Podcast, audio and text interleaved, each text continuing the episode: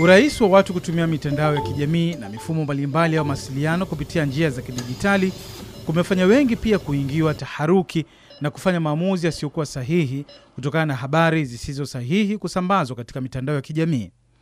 Karibu katika makala haya ya Sema Uvume, ambapo leo nitakufunza namna gani ya kutambua taarifa zisizo sahihi. Mimi ni Faiz Musa.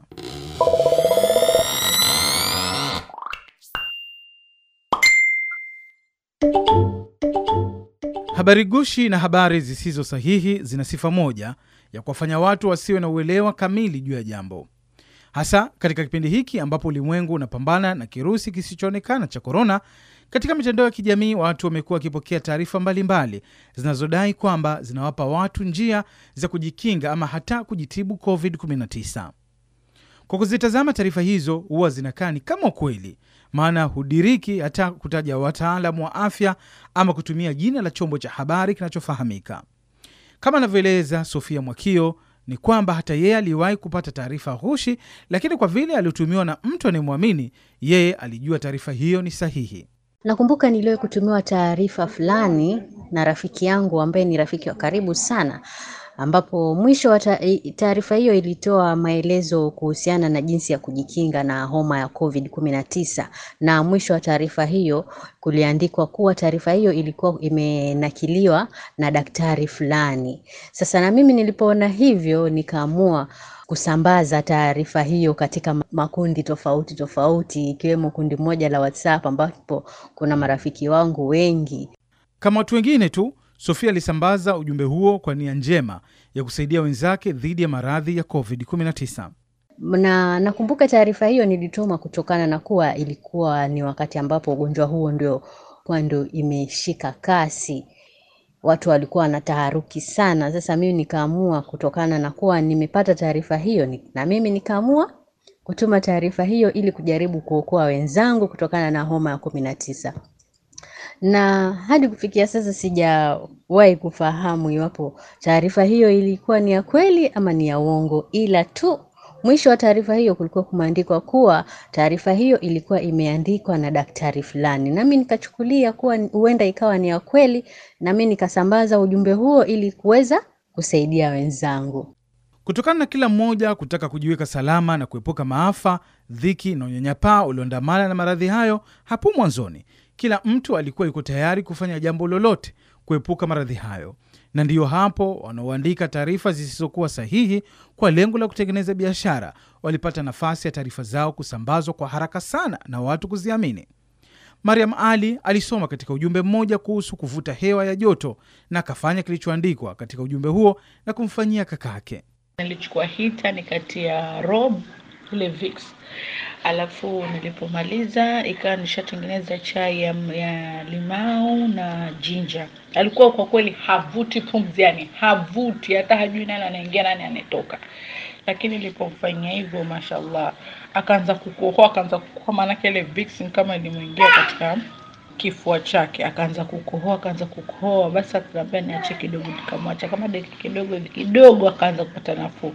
Ilivyo ni kwamba taarifa za uongo zinasambaa na kuaminika kwa haraka sana, kwa sababu mtu anapokea ujumbe huo kutoka kwa mtu wake anayemwamini sana, na yeye akausambaza kwa watu wake kama njia moja kuwajali.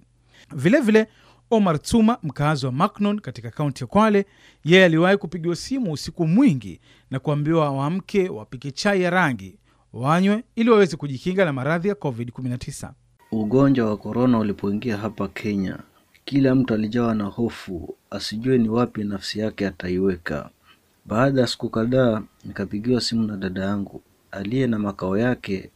Simu hiyo nilipigiwa saa tisa, akaniarifu kwamba kumezaliwa mtoto katika hospitali ya Coast General, na mtoto huyo akasema kwamba watu wachemshe majani chai wanywe, eti ndio dawa ya korona.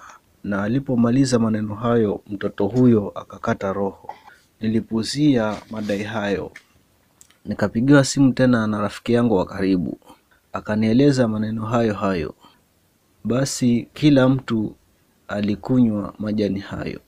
Kumbe ilikuwa ni propaganda tu, na hadi sasa korona inaua watu, tiba hakuna.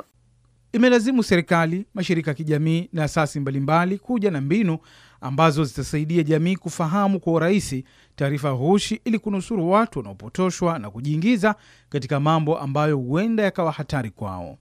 Dominic Mumbui ni afisa wa mawasiliano katika shirika la Search for Common Grounds Kenya, anaeleza kwamba katika mpango wao maalum unaofahamika kama Pamoja Dhidi ya Korona, wanatumia majukwaa mbalimbali kuelimisha jamii namna gani ya kuweza kufahamu iwapo habari wanayopata ni ya kweli, uongo ama ni uzushi. Moja ya mbinu hizo ni kufahamu uhakika wa picha unayopokea katika mtandao. na mbinu hii inawezeshwa na ule mwenendo wa kuweza kutumia picha kutafuta habari katika mtandao wa google ambao inaitwa reverse search. Ukiingia katika mtandao wa google pale unasema tafuta kwa picha. Unapatiwa nafasi ya kuweza kupachika ile picha ambayo ulikuwa unaishuku na unapo unaweza kuletewa zile habari kuhusiana na ile picha. Ilibandikwa lini? Uh, mara ya kwanza ilibandikwa katika mtandao gani? Ilikuwa mwaka gani? Kwa hivyo unaweza kubaini iwapo ni ukweli ama sio ukweli Wanaosambaza taarifa za uongo huwa wana akili ndefu sana ya kutaka taarifa yao hiyo ifikie watu wengi. Sasa katika kulifanya hilo, taarifa zao huziambatanisha na mashirika ya habari yanayoaminika. Hapa Dominic anaeleza namna gani unaweza kujua nembo ya shirika la habari unaosoma taarifa yake ni kweli ama ni watu wametumia njia ya kukufunika macho. viunganishi ama urls ndo zinatumiwa katika whatsapp facebook twitter. Sasa unapoangalia zile urls huwa kuna mambo mawili ambayo yanaweza kukufanya kutambua iwapo ni habari gushi ama si habari gushi. Jambo la kwanza zile herufi ambazo zimetumika katika kuandika ile link kwa mfano kama ni dw kuna wengine ambao huwa wanaweka herufi zao utakuta kabla hiyo herufi da utapata hapa nyuma umewekewa pengine kuna herufi ha Baadhi ya taarifa za habari ni za wafanyabiashara wanaoelekeza watu kiujanja katika mitandao yao hasa ya kamare ili kukurubuni pesa zako. Mojawapo ya ishara tukotambua kuwa ni ulaghai ni kuona taarifa hiyo ina anwani ya kushtua sana itiko kushawishi kubonyeza kiunganishi cha habari hiyo. Dominic anafafanua zaidi. unapoona kichwa cha habari ambacho kinavutia mno ama unapewa ahadi pale ya kwamba utashinda milioni kadhaa unapoingia katika ile link ama ile url pale ufahamu kwamba tayari hapo unapoelekea sio pazuri na hiyo habari ambayo utaipata hapo sio ya kweli kwa hivyo unaposoma ile taarifa usisome tu kichwa peke yake isome yote alafu jaribu kuangalia vitu gani ambavyo unaweza kuvitumia pale ili uweze kubainisha iwapo ni kweli ama si kweli. Kwa mfano kama wakipeana idadi bado unaweza kurudi katika mtandao wa google ukaweza kubainisha kama hiyo idadi ni ya kweli. Alafu angalia vyanzo vingine vya habari. Je taarifa zao zinasawiana na ile ambayo imeandikwa pale? Kulingana na Umoja wa Mataifa, taarifa ghushi zinasambaa kwa sababu watu wanazisambaza kwa kuziamini. Kiongozi wa kitengo cha Umoja wa Mataifa kinachoshughulikia juhudi za kusitisha usambazaji wa taarifa zisizo za ukweli katika kampeni yao ifahamikayo kama Pause Campaign, Melissa Fleming anasema mtu anapotaka kusambaza habari mwanzo achukue tahadhari za kuwajali wengine, maana hata hivi sasa kuna watu wameanza kusambaza ujumbe wa kuwajaza watu fikra mbovu juu ya chanjo za COVID. Need also the platforms, obviously. Tuna mipango ya kudhibiti kusambaa kwa habari zisizokuwa sahihi kuhusu maradhi ya COVID katika mitandao ya kijamii. Mtandao kama vile Facebook na Twitter zinaweza kusimamisha kusambaa kwa habari hizi. Tunataka mitandao hii miwili ifanye kazi pamoja, na sisi tunaendelea na mazungumzo na kampuni hizo. um, who have agreed um, to share on their digital platform. Njia sahihi kabisa ya kupata taarifa zilizo sahihi ni kupitia vyombo vya habari vinavyoaminika nchini na ulimwenguni, hasa kupitia redio za kijamii ambazo huwa wanaziandaa taarifa hizo kwa njia iliyo rahisi kueleweka na wanajamii. Kando na hilo, taarifa sahihi kuhusu maradhi ya COVID zinatolewa na Wizara ya Afya nchini pamoja na Shirika la Afya Ulimwenguni, yani WHO. hizi habari gushi zipo kwa sababu ya mambo mawili makuu kwanza ni ile ambayo imeandikwa kwa lengo kwa mfano kuna mtu anataka kuchekesha watu. Kwa hivyo ule ujumbe anaubadilisha uwe unachekesha. Mwingine anaandika kwa sababu ya lengo la pengine kuchafulia mtu jina ama kuchafulia jina mrengo fulani.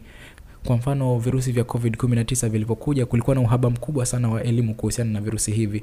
Na ndo pale unapata kwamba kulikuwa kuna tupwa jumbe za kila namna kila upande Mwisho wa makala haya ya Sehemu Uvume, ambapo leo nimekufunza namna ya kutambua taarifa zisizo sahihi. Mimi ni Faiz Musa.